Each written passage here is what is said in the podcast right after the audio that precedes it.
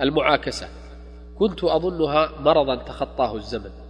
وإذا بالشكوى تتوالى من فعلات السفهاء في تتبع محارم المسلمين في عقر دورهن فيستجرونهن بالمكالمة والمعاكسة السافلة. ومن السفلة من يتصل على البيوت مستغلا غيبة الراعي ليتخذها فرصة عله يجد من يستدرجه إلى سفالته. وهذا نوع من الخلوة أو سبيل إليها. وقد قال النبي صلى الله عليه وسلم فيما رواه البخاري ومسلم إياكم والدخول على النساء أي الأجنبيات.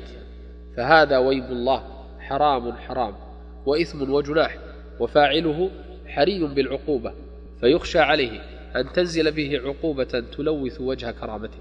ومما ينسب للإمام الشافعي رحمه الله إن الزنا دين فإن أقرضته كان الوفى من أهل بيتك فاعلمي. نعوذ بالله من العار ومن خزي أهل النار. وعلى رب الدار أن يبذل الأسباب ويوفر الضمانات لحماية محارمه من العابثين والسفهاء.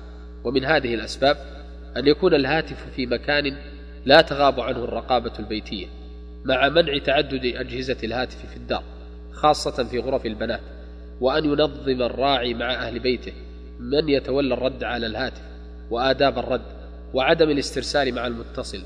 وهكذا مما لا يخفى على محب العفة والكرامة.